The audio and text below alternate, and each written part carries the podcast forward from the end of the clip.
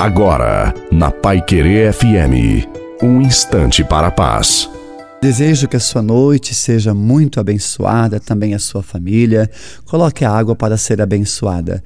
Você é precioso, você é preciosa para Deus. Temos uma terrível tendência em centrar em nós mesmos, principalmente quando sofremos, e ficamos ruminando a nossa dor. Não guarde a sua dor, os seus problemas, entregue tudo para Jesus. Pode ser que falte tudo, dinheiro, saúde, mas o que não pode faltar é alegria. A alegria é a força que nos mantém em pé. Reze o terço da Divina Misericórdia. É um canal de graças para muitas pessoas e pode ser para você também.